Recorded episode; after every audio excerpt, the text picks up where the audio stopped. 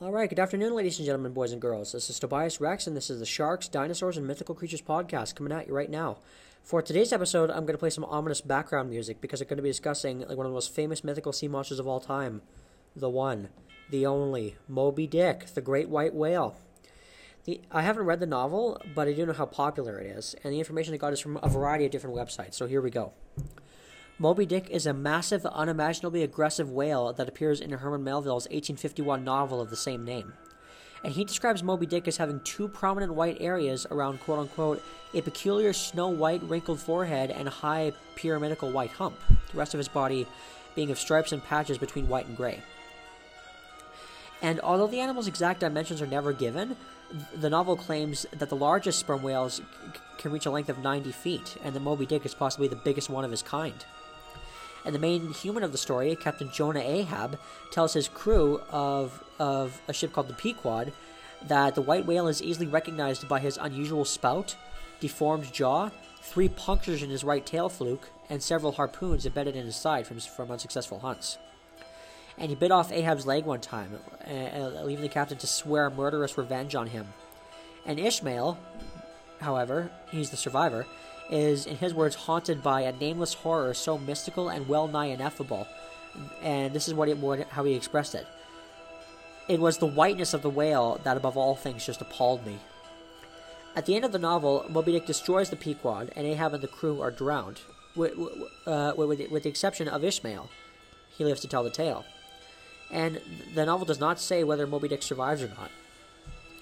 And, and sperm whales are actually very aggressive. They have attacked ships before and Melville was quite aware of these incidents. Uh, uh, one of which was the sinking of, of a Nantucket whaling ship in 1820 after a large sperm whale rammed her 2,000 miles from the western coast of, of South America. And first mate Owen Chase, who, who was one of eight survivors, recorded the events in his 1821 narrative of the most extraordinary and distressing shipwreck of the whale ship Essex. The other event was the alleged killing in the late 1830s of the albino sperm whale called Mocha Dick, whom Moby Dick was based off of. And, and Mocha Dick was rumored uh, to have 20 or so harpoons in his back from other whalers, and appeared to attack ships with, uh, with premeditated ferocity. And one of his battles with, with whalers served as a subject for an article by explorer Jeremiah N. Reynolds in the in the May 1839 issue of the Knickerbocker or New York Monthly Magazine, and Melville was quite familiar with this article. And this is what it described. This renowned monster, who had come off victorious in a hundred fights with his, with his pursuers, was an old bull whale of, of unimaginable size and strength. And from the effect of age, or possibly from a freak of nature, a singular consequence had occurred. He was as white as wool. And Mocha Dick had over 100 encounters with whalers in, in the decades between between 1810 and the 1830s. He was described as being gigantic and covered in barnacles.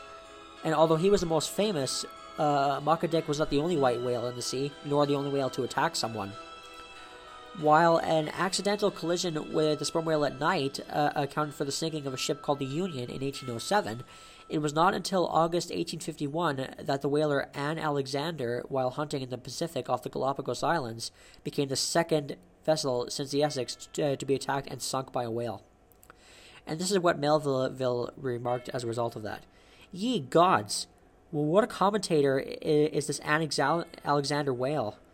What he has to say is short and pithy and very much to the point.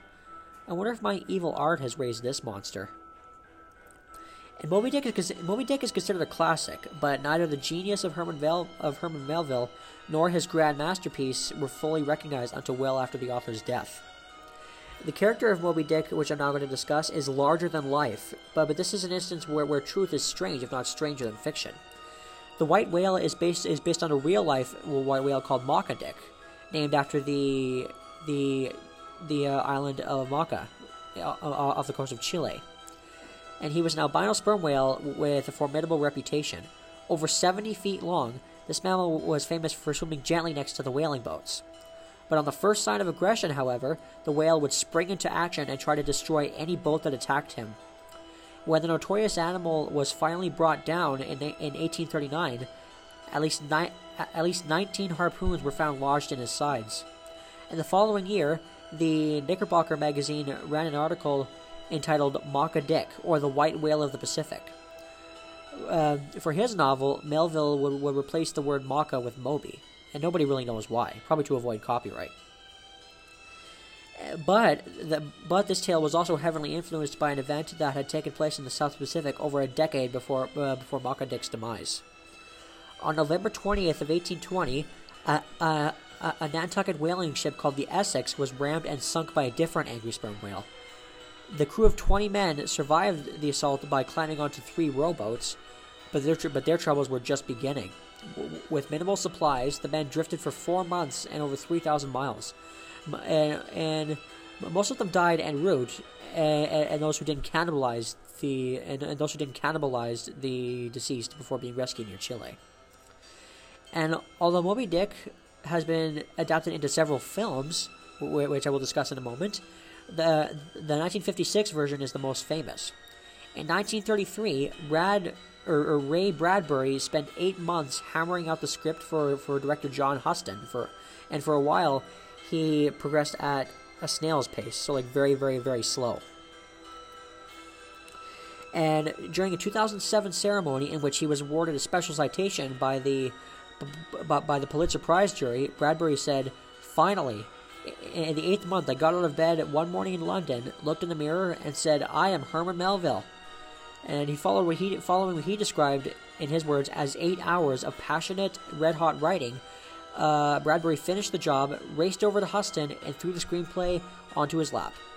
And upon reading it, the the, the, the director asked, My God, what happened? Behold, Bradbury shouted, Herman Melville. And now I'm going to discuss the movies that Moby Dick ha- has appeared in, or the most popular ones.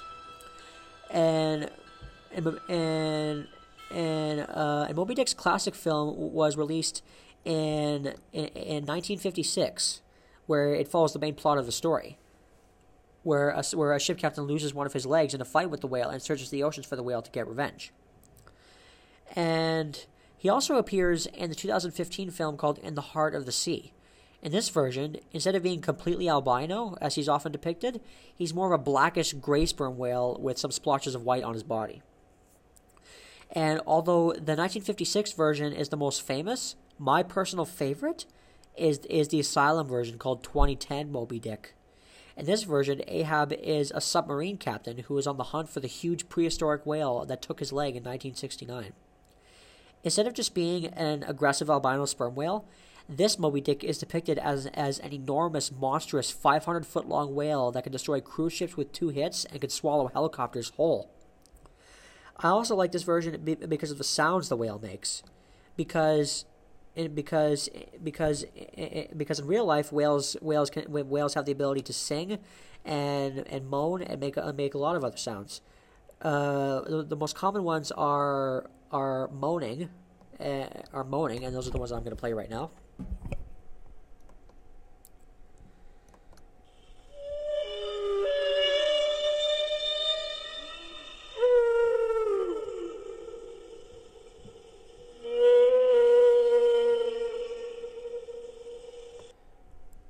And, whales can also whistle.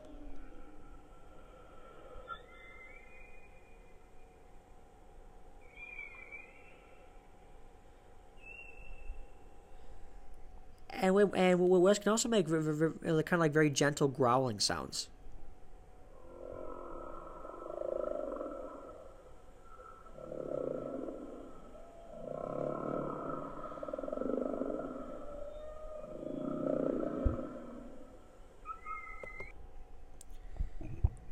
and and this whale in 2010 Moby Dick, it roars, screams, grunts, and bellows like a beast. And and it, it also has pretty amazing intelligence, because because at one scene when the sub is at the surface, uh, when the sub is at the surface of the water, the the crew spots Moby Dick floating next to them, and he appears to be just sitting there reoxygenating as modern whales would do but Captain Ahab points out his intelligence because he says.